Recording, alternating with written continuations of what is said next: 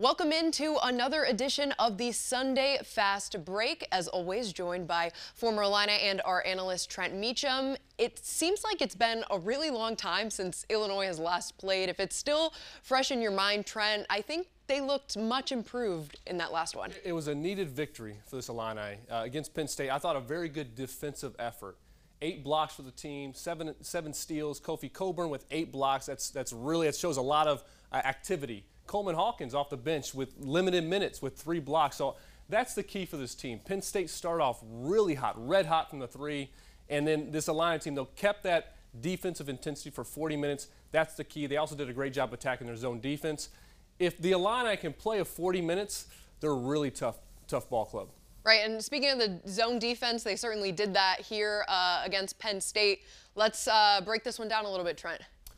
Yeah, so against a zone, the tendency is to get stagnant, okay, and pass the ball around the perimeter. What you see here is we're getting ball movement to the wing, up top to the opposite wing, and then getting the ball inside. Great pass in here, great touch pass from Jacob Grandison. Kofi Cockburn, he's got three assists on the year. Terrific pass to Adam Miller that's really shooting the ball well, so that's great to see. So again, you get this player movement, ball movement, um, and this mid-post area is really key. We had Jacob Grandison in there. Andre Curbelo filled that play, that position a little bit in the game, which was interesting to see.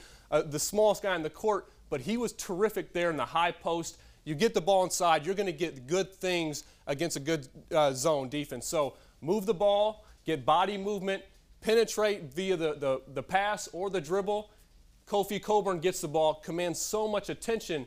Now you have your options. We're shooting the ball with confidence. That's what we're going to need to do against the Iowa Hawkeyes. Right, and I think getting Kofi in on that a little bit too um, will be really good for them moving forward because I think, I mean, we see it here that they're going to double, triple team him, but he's sending it out to the perimeter. I mean, how important is Kofi maybe for moving the ball a little bit around? You know, even with Luka Garza, Kofi is still the he's the biggest, baddest dude on the court, and he and when he gets the ball down there, he commands so much attention, so many, you know, all, yeah, it's two or three players it'll be interesting to see what Iowa does because they have great size. Luka Garza, very, very impressive. Will they double Kofi? I think it's going to be important for the Illini to attack Luka Garza. He's so good on the offensive, offensive end. Can they go into Kofi and really put him maybe in foul trouble? Just really make him defend because he's a load on the other end of the floor. And I was impressed what Kofi did last year against Luka, Luka Garza. I know that was a matchup that was kind of anticipated, kind of the two big men in, in the Big Ten. But this is a much improved Kofi Cockburn heading into this one. How do you see that matchup between them two playing out? These are two of the best bigs in all of college basketball. Luka Garza is the best big in the game, probably the National Player of the Year. The difficult thing with him is you have to guard, you have to account for him at all times. You, you have to play defense before he gets the ball. He's always putting pressure on the defense. He's always fighting for angles, for positioning. And I thought Kofi Cockburn, especially that game in Champaign, was terrific and just battling him, fighting him. But now the key that Luka Garza has improved now is stepping out, hitting threes. So not only do you got to battle him on the inside, but then be, be mindful of him, know where he is, get a high hand, not allow him to shoot threes because he's shooting over 45% from the three. This is the heart of the season. I think this is the stretch that we've been talking about for a long time. How important is this game against Iowa? Brad Underwood is kind of going to give us the same answer every time. You know, it's a game is a game. Coach speak, yeah. But of course. I, this is a big one.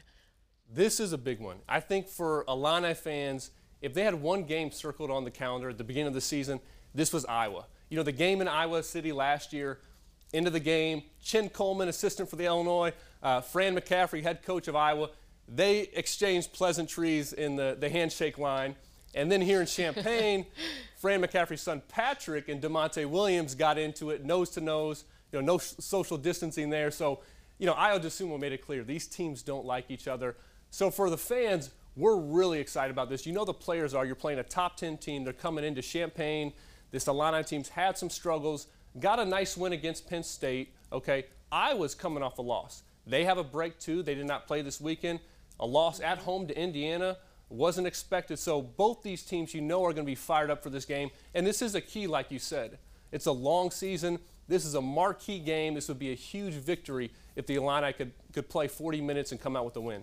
Now, they're coming off a win, of course, but a little more than halfway through the season. We can't ignore, you know, some of the ups and downs that they went through uh, just getting to this point. Do you think they're where they need to be at, at, this point in the season to be successful? Yeah, it's a great question. I don't think the Illini is where they need to be right now. It's a long season. Before this season started, we talked about how do you handle adversity? Adversity comes in different ways, obviously with COVID and canceled games, postponements. You know, you hope that doesn't happen in your program, but it still affects you if another program is dealing it, like we're seeing now. So how do you handle that? How do you handle maybe playing poorly for a few games or not shooting the ball too well? This team has hit a slump. Now they had a great comeback, uh, you know, coming back, playing a, a great game of basketball against Penn State. Now can they build on that against better opponents coming up, starting with the Hawkeyes here Friday night? What what is that thing that just like might be missing for this team? Because of course there was so much hype coming into the season, but you know they struggled with some of that adversity. I mean, is it one thing that you can pinpoint, or I guess what is going to take this team to the next level to be where they want to be and where a lot of people expected them to be? If I did, I think Coach would have me on his hotline. Yeah. what's what's the missing sauce here? But you know, this team is playing well. You know, I think if you look at the season as a whole, uh, the defensively, they're shooting the ball well. Their their efficiency numbers are, are very strong. So again, it's a matter of this is this is a long season. I think we talked about leadership. Okay, who's who's provides that leadership so they start the games really well, uh, so they don't give up these big runs. I think that's really key for this team, and also just to stay confident, knowing this is a long season. Continue to improve. Continue to put in that work. Can that chemistry improve as well? Because you have five guys on the court, you have one ball. Uh, how connected are you on both ends of the floor? That's going to be the key for this team. Handling adversity growing that chemistry throughout the season. You have plenty of, of opportunities to do that against great opponents in the Big Ten. And so I'm looking forward to see how this team continues through the second half of the season.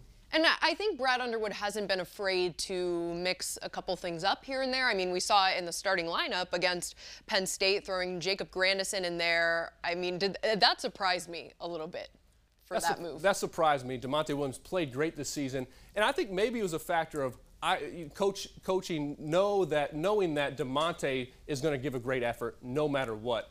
But I think he needed to change some things up. So I thought him in, inserting Jacob Grandison was a great move just to do something different because the starts have been really slow. Jacob Grandison played a great game, banged up his shoulder a little bit. I, I don't think it's anything too serious, but he great, gave a great spark to that team, just showed something different, which was good to see. Yeah, and I want to talk a little bit about these postponements and um, just the Big Ten. A lot of teams are seeing, you know, these pauses happening in their season. You know, they were supposed to play Michigan State this weekend, going nine days without a game. I mean, how could that impact them heading into this week against Iowa? Yeah, that's that's I think the key for all the all these teams. How do you handle that adversity? That's you're not used to that. It's almost like being hurt. It's almost like the whole team's hurt. They can't practice for two weeks in Michigan's case, or this yeah. Alliance team can't play a game for, for a significant period um, in the middle of a season. That's very, very rare. So, can you improve through that time? Can you, you know, for the Illini, a lot of time practicing this week. Have they improved that chemistry? Are they getting shots up? Are they getting free throws up so they're shooting free throws better? That's that's key. Okay, how do you improve throughout the season? It's easy to kind of become stagnant. Stagnant. It's easy to come become complacent kind of in the role that coaches assigned you, but can you keep improving and then be ready because you never know when your number is going to be called of any season, especially this season when because of COVID, you know, hopefully no players player has to miss any games, but if you are on the bench, you're not playing many minutes. Can you stay ready? Can you, uh, you know, in terms of being in shape, being confident, so that if your number is called, you're ready to go? Yeah, and I mean, as far as Michigan getting their season put on hold here for two weeks, they're at the top of the Big Ten right now, and I think that is a spot that is a very hot commodity. I mean, do you? I, I see we see a little bit of a, like a race here to, to get to that spot, given what could happen here with with Michigan's program. It's going to be very interesting. You know, the Illini only two games behind Michigan with a lot of games left. Michigan was playing so well. Yeah. I mean, by far, I, I think the best team in the Big Ten, at least in this point. So how do they respond to having two weeks of no practice? That's really difficult. You saw Penn State a little sluggish after going through the, the same thing, but Michigan, uh, you know, it'll be very interesting how they respond. It sounds like thankfully none, of the players or coaching staff is, is sick, but it's a difficult to respond to that just being off for that extended period of time. Although I would say I'd prefer to have that in January than late February or March, that's where it could be very, just very tough if, if something like that comes up. Right. I mean, it's it's such a unique situation that these teams are in. I think with when they start to go and and reschedule some of these postponements, I mean, we could see maybe back-to-back games here at the end of the season before March Madness. Who knows? I mean, I I think it's gonna it's it's a lot to ask for these players as far as like the physical demands of what might be to come in the next couple weeks here. Might not just be March Madness, a season of, of a very Yeah. bizarre season to just be mentally prepared for as a player, physically prepared for. You saw Penn State after not playing for two weeks, they played four games in seven nights. That's like an NBA schedule. So Yeah. just be prepared. You know, stay ready again. Keep your body healthy. But this is what these players have been working for for so long. Back since June, where I don't think they've seen family, friends a whole lot. They've been preparing for this. Now you're in kind of the guts of the season. Uh, you're probably a little banged up. You've hit some adversity. Now's the time to really come together, to really, you know, refocus and make a great push uh, as we get into February and then get into March. Awesome. All right, Trent, thank you so much. As always, really looking forward to next week. We can break down this Iowa one. I'm sure we'll have a lot to talk about Thanks then. for having me. This is the big one, Iowa Hawkeyes. Awesome. Thanks, Trent.